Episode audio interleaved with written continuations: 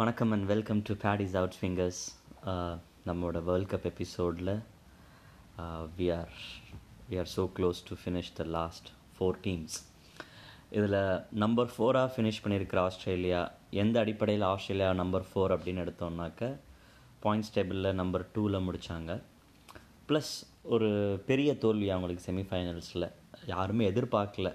அப்படி ஒரு த்ராஷிங் டிஃபீட்டோடு அவங்க வெளியில் போவாங்கன்னு. ஸோ அதனால் நம்பர் ஃபோரில் ஆஸ்திரேலியா வச்சு ஆஸ்திரேலியாவோட கேம்பெயின் எப்படி இருந்துச்சு அப்படிங்கிறத கொஞ்சம் டீட்டெயில்டாகவே பார்ப்போம். ஏன்னாக்க அவங்க defending champions for the most part ஒரு லாஸ்ட் டூ இயர்ஸாக வந்துட்டு அவங்க டிஃபெண்டிங் சாம்பியன்ஸ் மாதிரியே இல்லை. ஏன்னா போன இடத்துல எல்லா இடத்துலையும் அடி. அவங்க டூ தௌசண்ட் செவன்டீனில் ஃபுல் டீம் இருக்கும்போதே இந்தியா கிட்ட ஃபோர் ஒன்றுன்னு அடி வாங்கினாங்க. அப்போது குல்தீப் யாதவ் திடீர்னு கொல்கட்டாவில் ஒரு ஹேட்ரிக்லாம் எடுத்து ஆஸ்திரேலியாவை டெமாலிஷ் பண்ண. சரி ஆஸ்திரேலியாவோட கதை அவ்வளோதான் இனிமேல் ஒன் டேயில் பெருசாக ஆட மாட்டாங்க அப்படின்னு நினச்ச உடனே அதுக்கப்புறம் ஒரு பெரிய அடி. ஸ்மித் வார்னர் பேன்கிராஃப்ட் மூணு பேரும் பால் டேம்பரிங் கேஸில் ஒன் இயர் பேன் வாங்கி போக. Nine months and one year அந்த ஒன் இயரில் ஆஸ்திரேலியாவோட டோட்டல் ஓடிஐ லைனப்பே வந்துட்டு அப்படியே டேமேஜ் ஆயிடுச்சு புதுசாக பிளேயர்ஸை கொண்டு வர்றது இல்லைனா ட்ரை பண்ணலாம். என்ன பண்ணுறதுன்னு தெரியாமல் அவங்க முழிச்சிட்டு இருந்த சமயத்தில் ஈச் ஒன் டேக் ஒன் கேட்டகரியில் எல்லா டீமும் ஆஸ்திரேலியாவை போட்டு அடித்து துவம்சம் பண்ணிட்டாங்க. அதில் சவுத் ஆஃப்ரிக்கா ஒரு ஃபைவ் ஜீரோ இந்தியா போயிட்டு டெஸ்ட் சீரீஸ் வின் பண்ணது இந்தியா ஒன் டே வின் பண்ணது அங்கே. ஆஸ்திரேலியாவில் வந்துட்டு தரமான போலர்ஸ்க்கு என்றைக்குமே குறை இருந்ததே இல்லை. அவங்க பாட்டு வந்துகிட்டே தான் இருந்தாங்க. Jason Behrendorff Jhye Richardson அதுக்கப்புறம் இன்ஜுரியிலேருந்து பேண்டன்சன் வெளியில் வந்தது. அதுக்கப்புறமா இந்த பேட் கமின்ஸோட பெரிய வளர்ச்சி லாஸ்ட் ஒன் இயராக அது பயங்கர ஆல்ரவுண்டராக வளர்ந்தது.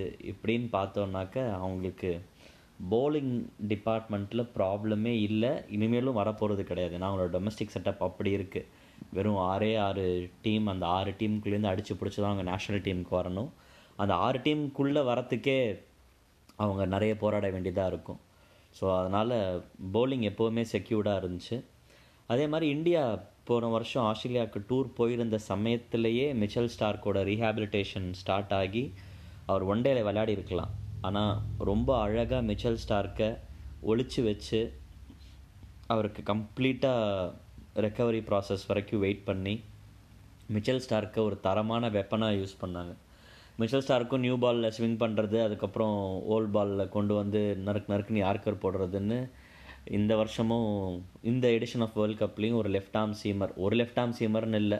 ஆக்சுவலாக மூணு நாலு அஞ்சு பேர் மிச்சல் ஸ்டார்க் முஸ்தபிசுர் ரஹ்மான் முகமது ஆமீர் அதுக்கப்புறம் ட்ரெண்ட் போல்ட் ஷில்டன் காட்ரல் இப்படி பெர்ஃபார்ம் பண்ணது பூராவுமே தரமான ஃபாஸ்ட் பவுலர்ஸ் யார் யாருன்னு பார்த்தா எல்லாமே லெஃப்ட் ஆம் பேசஸ் இந்த ஒரு லெஃப்ட் ஆம் பேசஸில் தான் இந்தியா பயங்கரமாக அடி வாங்கினாங்க. அது நமக்கு இருந்திருந்ததுனாக்க நம்ம கலில் அஹமத் மேலே போட்ட இன்வெஸ்ட்மெண்ட் மட்டும் கொஞ்சம் நமக்கு திருப்திகரமாக வந்திருந்ததுனாக்க இந்தியா ஃபைனல்ஸ் போகிறதுக்கு வாய்ப்பு இருந்திருக்கும். ஜஸ்ட் மிஸ் அந்த இடத்துல தான் நம்மளோட மேனேஜ்மெண்ட் பெரிய தப்பு பண்ணது. ஸோ மிச்சல் ஸ்டார்க்கு கொண்டு வந்தது திருப்பியும் மிச்சல் ஸ்டார்க்கு ஒழிச்சு வச்சு விளையாடின அந்த ஆட்டம். அதே மாதிரி ஆரன் ஃபின்ஷன் நம்பி டீமை கொடுத்து அவங்க எவ்வளோ தோத்தாலும் இல்லை திருப்பியும் வாரனும் ஸ்மித்தும் வந்ததுக்கப்புறமும் கூட இதே இந்தியாவாக இருந்தால் என்ன பண்ணியிருப்பாங்க அப்படின்னாக்க உடனே கேப்டன்சியை மாற்றி விட்டுறது. இப்போ ஒரு பேச்சுக்கு வந்துட்டு இப்போ விராட் கோலிக்கு ஒரு பெரிய இன்ஜுரி ஒன்று வருது. ஒரு சிக்ஸ் மந்த்ஸ் அவரால் ஆடவே முடியாமல் போயிடுது அப்படிங்கிற சமயத்தில் ரோஹித் சர்மாவையோ இல்லை வேறு யாரையாவது கேப்டன் ஆக்கினா கோலி திருப்பி டீமுக்குள்ளே வரும்போது என்ன பண்ணுவாங்கன்னா உடனே அவர்கிட்ட கேப்டன்சியை கொடுத்துருவாங்க. அந்த மாதிரியான தப்பெல்லாம் பண்ணாமல் they stuck to their plans இப்பயும் ஆஷஸ் பார்த்தீங்கன்னாக்க அதுக்கு டிம்பெயின் தான் கேப்டன் இப்போ டெஸ்ட் மேட்ச்சில் வந்துட்டு டிம்பெயினோட ரெக்கார்ட்ஸ் வந்துட்டு ரொம்ப மட்டமாக தான் இருக்குது அதனால் அவரை கேப்டன்சிலேருந்து தூக்கலான்னு ஈஸியாக தூக்கிடலாம். ஆனால் ஒரு டீம் ரொம்ப கஷ்டமாக இருக்கும்போது யார் அதை வந்துட்டு ரீபில்டிங் ஃபேஸில் ஒர்க் பண்ணாங்களோ அவங்களுக்கான மரியாதையை கொடுத்து அவங்களுக்கு இம்பார்ட்டன்ஸ் கொடுக்கணுங்கிற அந்த ஆஸ்திரேலியன் மைண்ட் செட்டு தான் எல்லா டீமுக்குமே வரணும். அதுதான் எல்லா ஃபேன்ஸும் எதிர்பார்க்குற ஒரு விஷயம். இப்போது இந்தியன் ஃபேன்ஸாக இருக்கட்டும் இங்கிலாந்து ஃபேன்ஸாக இருக்கட்டும் எல்லாருமே அவங்க டீம் மேலே ஒரு சின்ன அதிருப்தியோடு இருக்கிறதுக்கு காரணம் என்னென்னா ஆஸ்திரேலியாவோட டாமினன்ஸ் அப்படி. லேட் ஒரு ஒரு மிட் நைன்டிஸ்லேருந்து ஒரு mid two thousand five two thousand seven வரைக்கும் அவங்க அடித்த அடி வந்துட்டு ஒரு பத்து வருஷம் நம்ம கண்ணு முன்னாடி டிவியில் பார்த்த ஒரு விஷயம் அப்படின்னா உண்மையாக ஒரு டாமினன்ஸ் நம்ம பார்த்துருக்கோம். Seventy five to eighty three இருந்த வெஸ்ட் இண்டீஸ் டீம் அதுக்கப்புறமும் வெஸ்ட் இண்டீஸ் பயங்கரமாக டாமினேட் பண்ணாங்க அப்படின்னு சொல்கிறது எல்லாம் நமக்கு கதைகளாகவும் கட்டுரைகளாகவும் தான் படிக்க முடியுதே தவிர நாம் நிறைய பேர் அதை கண்கொண்டு பார்த்ததில்லை பார்த்ததில்ல. ஆனால் ஆஸ்திரேலியாவோட டாமினன்ஸ் எப்படின்னா ஆஸ்திரேலியாவை பார்த்தாலே ஐயோ இவனுங்கிட்ட இன்றைக்கி மேட்ச் விளையாடி தோக்கணுமா அப்படிங்கிற மாதிரி தான் ஒரு பத்து வருஷம் முன்னாடி எல்லா டீமுக்குமே இருந்தது. ஸோ அப்படி ஒரு டாமினன்ஸ் க்ரியேட் பண்ணணுன்னாக்க மைண்ட் செட்டே டோட்டலாக மாறணும்.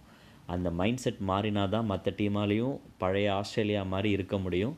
ஆனால் இப்போ பழைய ஆஸ்திரேலியா பழைய இப்போ ஆஸ்திரேலியாக்கே பழைய ஆஸ்திரேலியா ஆகிட முடியுமா அப்படின்னு கேட்டாக்க கண்டிப்பாக முடியும். ஏன்னா அவங்களோட கோச்சிங் டீம் அந்த மாதிரி இருக்குது அக்ரெசிவாக நிறைய அவுட் எடுக்கிறாங்க. இப்போது ஆஷஸ்க்கு முன்னாடியே அவங்க டீமுக்குள்ளேயே ஒரு மேட்ச் ஒன்று விளையாடுறாங்க. அங்கே இருக்கிற பிச் கியூரேட்டர் கிட்ட வேணும்னே க்ரீன் டாப் கொடுங்கன்னு கேட்டு நூறு ரன் நூற்றி பத்து ரன் கூட அடிக்க முடியாமல் போலர்ஸ் டாமினேட் பண்ணுறாங்க இதே மாதிரி தான் அவங்க ஸ்ரீதரன் ஸ்ரீராம்லாம் தமிழ்நாடு டீமில் விளையாடினவரெல்லாம் கோச்சிங் எடுத்து ஸ்பின் ட்ராக்கில் எப்படி விளையாடணும்லாம் கற்றுக்குறாங்க ஸோ இந்த மாதிரி அடாப்ட் ஆகிற அந்த ஒரு விஷயம் ஆஸ்திரேலியா கிட்டேருந்து மற்ற டீம் கற்றுக்கிட்டே ஆகணும். எந்த இடத்துல ஆஸ்திரேலியாவுக்கு பெருசாக இந்த வேர்ல்ட் கப்பில் அடி அப்படின்னாக்க மிடில் ஆர்டரில் கிளென் மேக்ஸ்வெல் கிளென் மேக்ஸ்வெல்லே நினச்சா கூட அந்த அளவுக்கு பைத்தியக்காரத்தனமாக ஆடி இருக்க முடியாது. நாலு அஞ்சு விக்கெட் போயிருக்கும் போதும் வந்த உடனே பேட்டை விட்டு அவுட் ஆகிறது. இல்லை ஒரு டூ ஹண்ட்ரட் டூ ஃபிஃப்டி சமயத்தில் உள்ளுக்குள்ளே வந்தாலும் அப்பயும் இன்னிங்ஸை ஃபினிஷ் பண்ணாமல் அவுட் ஆகிட்டு போகிறதுன்னு ஒரே ஒரு இன்னிங்ஸ் தான் எனக்கு தெரிஞ்சு உருப்படியாக ஆனது மீதி. எல்லாமே டோட்டல் டேமேஜ் அதுக்கப்புறமா ரெண்டாவது ஒரு விஷயம் மார்க்கஸ் டாய்னிஸோட இன்ஜுரி மார்க்கஸ் டாய்னிஸை என்ன பண்ணுறதுனே தெரியாமல் டீமில் வச்சுட்டு இருந்தாங்க. இந்தியாக்கிட்டேயும் வந்த உடனே முதல் பால் அவுட் ஆகிட்டு போனார் சேசிங் போது. இப்படி மிடில் ஆர்டரில் யாரை வச்சு ஆடுறது? அதே மாதிரி உஸ்மான் கவாஜாவோட பொஷனை என்ன பண்ணலாம்? உஸ்மான் கவாஜாவை நம்பர் த்ரீ அனுப்பலாமா? இல்லை ஸ்மித்தை நம்பர் த்ரீ அனுப்பலாமா? இப்படி யோசிக்கிறதுக்குள்ளேயே அவங்களுக்கு லீக் ஸ்டேஜ் முடிஞ்சிருச்சு. இன்னொன்று லீக்கில் அவங்க கடைசி மேட்ச் சவுத் ஆஃப்ரிக்கா கிட்ட தோத்ததும் அவங்களுக்கு டிஸ்அட்வான்டேஜாக போயிடுச்சு அந்த மேட்ச் அவங்க ஜெயிச்சிருந்தா அவங்க இங்கிலாண்டை அவாய்ட் பண்ணியிருக்கலாம். இங்கிலாண்டை அவாய்ட் பண்ணிட்டு அவங்க நியூசிலாண்டோட விளையாடிருப்பாங்க Australia was New Zealand was always a better chance for Australia to go through finals அப்படி தான் இந்தியாவும் நினச்சாங்க. ஆனால் ஆஸ்திரேலியா கண்டிப்பாக ஜெயிச்சிருப்பாங்க. அப்படி விளையாடியிருந்தாக்க நியூசிலாண்டு என்ன பண்ணாங்கனாக்க இந்த அவங்களோட வேர்ல்ட் கப் அவங்க ஜெயிச்சே தீரணும்னு ஒரு பயங்கர பாசிட்டிவ் மைண்ட் செட்டோடு வந்து they just batted out Australia. கொஞ்சம் பயந்து அந்த சேஸ் ஆரம்பிச்சிருந்தாங்கன்னா இரநூத்தி நாற்பது ரன்னுக்கு துசுங்கியிருப்பாங்க. இல்லைனா மேட்ச் ஐம்பது ஓவர் வரைக்கும் போயிருக்கும். ஆனால் இப்போவே இங்கேயே முடிச்சு விட்றலாம் அப்படின்னு சென்னை டுவெண்ட்டி எயிட்டில் சொன்ன மாதிரி டக்குன்னு முடிச்சு விட்டாங்க. முப்பது ஓவரில் அடித்து ஆஸ்திரேலியாவை கதி கலங்க வச்சுட்டாங்க. ஸோ இங்கிலாந்து வந்துட்டு ஏற்கனவே ஒரு மேட்ச் ஆஸ்திரேலியா கிட்ட ஆஷ இதில் லீகில் தோற்று அதுக்கப்புறம் செமிஃபைனல்ஸை ஜெயிச்சதுங்கிறது இப்போ அவங்களோட ஆஷஸ்க்கான எட்ஜ் கொடுக்கும் கண்டிப்பாக ஆரன் um, ஃபின்ச் கிட்ட டீம் டேவிட் வார்னர் உள்ளுக்குள்ளே வந்து அவங்க ரெண்டு பேரும் நல்லா விளையாடினாங்க. அந்த ஒன் டவுன் ப்ராப்ளம்ஸ் இருந்துச்சு. மிடில் ஆர்டர் கேட்கவே வேணாம். இது எல்லாம் தாண்டி கண்டிப்பாக வந்துட்டு பீட்டர் ஹேண்ட்ஸ்கம் தான் வேர்ல்ட் கப்புக்கு விக்கெட் கீப்பர் பேட்ஸ்மேனாக போவார் அப்படின்னு நினச்ச போது திரும்பவும் அந்த ஒரு ஆஸ்திரேலியன் மேஜிக் தான். அலெக்ஸ் கேரி மேலே நம்பி அலெக்ஸ் கேரி கிட்ட விக்கெட் கீப்பிங் க்ளவுஸை கொடுத்து ஆடுன்னு சொன்ன போது அலெக்ஸ் கேரி பற்றி பெருசாக நிறைய பேர் பார்த்துருக்க மாட்டாங்க. Apart from Big Bash League பார்த்துருந்தா மட்டும்தான் தெரிஞ்சிருக்கும். பயங்கர சென்சிபிளாக எக்ஸ்ட்ராடினரியாக விளையாடி இன்றைக்கி ஆஷஸ்க்கு ஸ்குவாடில் வந்து நெக்ஸ்ட் பிக் திங்காக இப்போ ஆஸ்திரேலியன் கிரிக்கெட்டில் இருக்கிற ஒரு பிளேயர் ஸோ இந்த மாதிரி இன்வெஸ்ட்மெண்ட் போட்டால் கரெக்டாக போடணும் ஒரு பிளேயர் மேலே. சும்மா கொஞ்ச நாளுக்கு அவங்களுக்கு சான்ஸ் கொடுத்துட்டு அதுக்கப்புறம் அவங்கள எடுக்கிறது. இந்த மாதிரி விஷயம்லாம் ஆஸ்திரேலியாவுக்கு எப்போதுமே பழக்கம் கிடையாது. கோயிங் ஃபார்வர்டு அவங்க அதை பண்ணவும் போகிறது கிடையாது. சரி ஒரு பெரிய குழப்பத்துலேருந்து வந்தாங்க. இவங்க லீக் ஸ்டேஜ்லேயே தாண்டி இருக்க மாட்டாங்கன்னு நிறைய பேர் யோசித்த சமயத்தில் கரெக்டான ஒரு டீம் ஃபார்ம் பண்ணி செமிஃபைனல்ஸில் வந்து தான் தோற்று போயிருக்காங்க. கோயிங் ஃபார்வர்டு இவங்க என்ன பண்ணணும் அப்படின்னு பார்த்தாக்க ஆஸ்திரேலியாவோட மிடில் ஆர்டர் ஆட்டோமேட்டிக்காக செட் ஆயிரும். ஸ்மித் வந்துட்டு இப்போ நம்பர் த்ரீலேயோ நம்பர் ஃபோர்லேயோ ஒரு செட் ஆகிடுவார் Usman கவாஜாக்கு given hamstring given is hamstring problems இன்னும் ரொம்ப நாள் ஓடிஐலாம் ஆடிட்டு இருக்க போகிறது கிடையாது.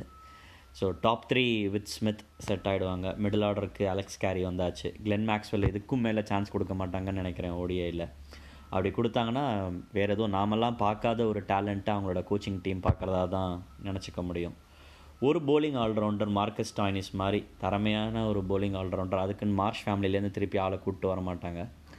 யாராவது ஒருத்தர் கண்டுபிடிச்சாங்கன்னாக்க Australia team will be perfect given next T twenty World Cup ஆஸ்திரேலியாலேயே நடக்குது இது வரைக்கும் ஆஸ்திரேலியா டி ட்வெண்ட்டி வேர்ல்ட் கப்பும் பெருசாக சோபித்தது இல்லை. அதனால் ஆஸ்திரேலியாலேயே ஃபைனல்ஸ் அவங்க போக ட்ரை பண்ணுவாங்க. இந்த வருஷத்தோட பிக் பேஷ் லீக் அதுக்கு அவங்களுக்கு உதவும். போன வருஷம் பிக் பேஷ் லீக் விளாட்னது பூரா ட்ராப் இன் பிச்சஸ் எதுவுமே களை கட்டலை பெருசாக இந்த வருஷம் நல்ல பிச் போடுவாங்க நல்லா ஆடி டி ட்வெண்ட்டி டீம் தனியாக செட் பண்ணிவிட்டு ஃபஸ்ட்டு அந்த டி ட்வெண்ட்டி டோர்னமெண்ட்டை ஹோம்லே ஜெயிக்கணுங்கிறது தான் அவங்களோட ப்ரையாரிட்டியாக இருக்கும். கோச்சிங் செட்டப்பில் ரிக்கி பாண்டிங் கம்ப்ளீட்டாக டேக் ஓவர் பண்ணிக்கிறதுக்கு வாய்ப்பு இருக்குது ப்ளஸ் ஏற்கனவே இப்போது லசித் மலிங்கா இன்றைக்கி லாஸ்ட் மேட்ச் விளையாடுறாரு. ஆஸ்திரேலியாவில் சிட்டிசன்ஷிப் அப்ளை பண்ணியிருக்கிறதா ஒரு நியூஸ் போயிட்டுருக்கு. அது எந்த அளவுக்கு உண்மைன்னு தெரியல. ஏற்கனவே அங்கே வீடு வாங்கிட்டதாகவும் ஆஸ்திரேலியாவிலே செட்டில் ஆகிறதாகவும் பிளான்ஸ் இருக்குது ஸோ மலிங்கா ஆட்டோமேட்டிக்காக போலிங் கோச்சாக போயிடுவார். Two thousand twenty three World Cup இந்தியாவில் தான் நடக்க போகுது. ப்ளஸ் ஆஸ்திரேலியன் கிரிக்கெட்டர்ஸ் எல்லாருமே ரெண்டு மாதம் ஐபிஎல் இங்கே தான் விளையாடுறாங்க. All the prominent players they know all the Indian grounds and Indian team mates really well ஒரு ப்ராப்பர் ரோட் மேப் ஒன்று போட்டு uh, நேத்தன் லைன் மாதிரி இன்னும் ஒரு ஸ்பின்னர் அவங்க கரெக்டாக கண்டுபிடிச்சி எய்தர் ஃபிங்கர் ஸ்பின்னர் இல்லைனா ரிஸ் ஸ்பின்னர் ஒருத்தரை கண்டுபிடிச்சிட்டாங்கன்னா there is always a big chance Australia next time twenty twenty three World கப்பில் இந்தியாவில் கப் அடித்து எப்படி ஏற்கனவே ஒரு சாம்பியன்ஸ் ட்ராஃபியில் சரத் பவார்கிட்டேருந்து கப்பை மட்டும் கொடுத்துட்டு அப்படி ஓரமாக போன்னு சொன்ன மாதிரி சொல்கிறதுக்கான ஹை சான்சஸ் இருக்குது தேங்க்யூ ஃபார் லிஸ்னிங்